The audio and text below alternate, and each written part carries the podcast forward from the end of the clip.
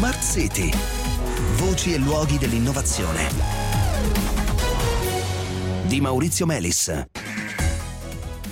Buonasera e benvenuti a Smart City. Si chiama Hypermatch, è un nuovo videogioco fantasy, eh, di fatto è una sorta di fantacalcio che incontra la tecnologia blockchain e in particolare una delle sue ultime evoluzioni, gli NFT, Non Fungible Token. Non più di qualche settimana fa avevamo ricordato come i Non Fungible Token eh, siano tutti gli effetti eh, dei titoli di possesso che testimoniano, diciamo così, in modo univoco la proprietà di una risorsa digitale unica nel suo genere oppure comunque scarsa, diciamo in numero limitato. Per esempio questa risorsa può essere un'opera d'arte eh, digitale oppure come avviene in questo caso il cartellino digitale di un giocatore di calcio o il cartellino di un giocatore di calcio digitale, insomma fate voi.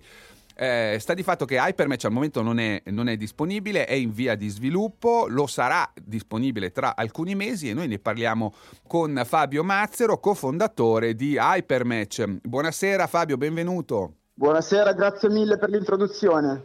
Allora, eh, prima cosa eh, mi sembra obbligatorio spiegare un po' come funzionerà questo, questo gioco. Hypermatch sarà un videogioco che prende il calcio e aggiunge una soluzione fintech a un mondo che già è molto interessante, come tutti sappiamo. In Hypermatch il player potrà essere sia un manager che un allenatore della propria squadra virtuale, con una particolarità. I calciatori della propria squadra virtuale saranno delle criptovalute, dei token non fungibili, come dicevamo precedentemente.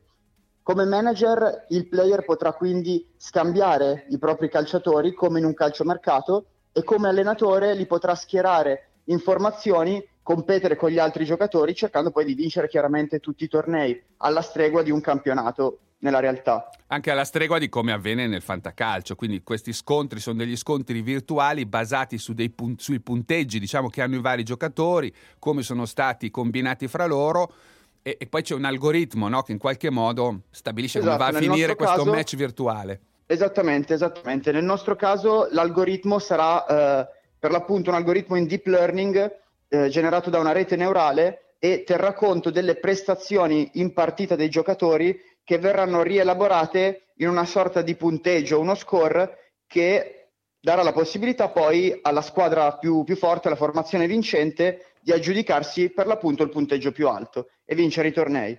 In tutto questo qual è il ruolo, la funzione di questi NFT non fungible token?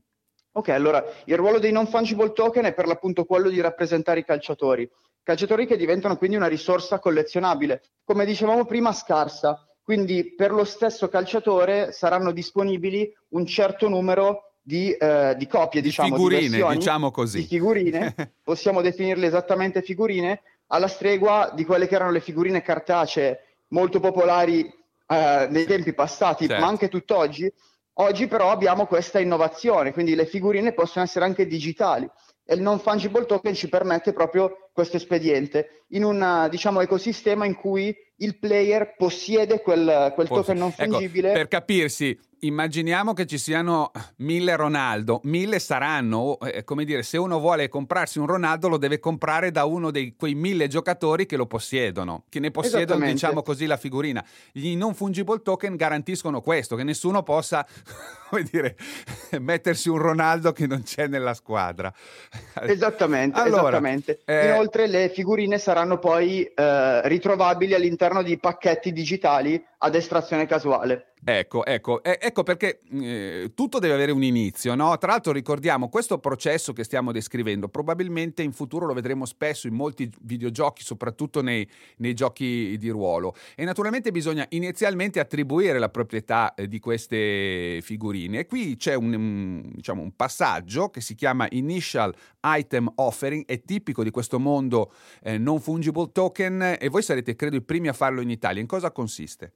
Esattamente. Allora, un initial item offering non è nient'altro che una sorta di prevendita, nel nostro caso di calciatori, come può essere però di qualsiasi altra risorsa digitale, contro raccolta di denaro che serve poi a finanziare il progetto e a portare certo. avanti tutti gli investimenti del caso.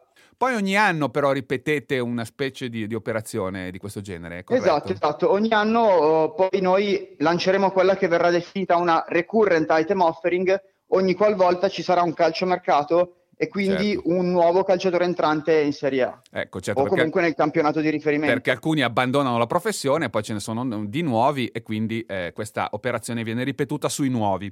Um, esatto. A che punto è il vostro progetto? Quali sono le tempistiche? Al momento abbiamo iniziato i lavori sullo sviluppo dell'app e abbiamo focus sull'algoritmo in questo momento.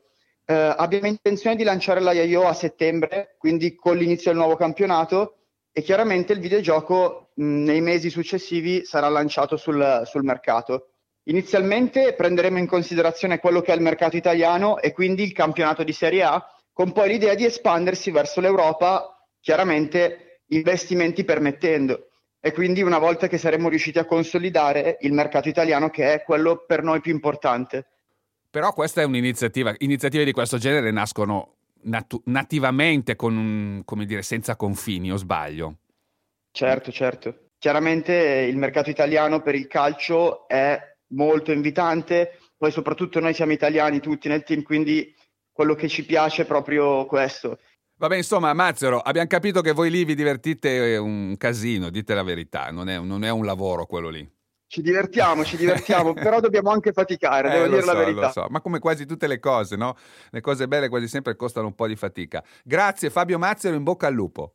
Grazie a voi per questa opportunità. Bene cari ascoltatori, ci fermiamo qui, appuntamento a domani, buona serata.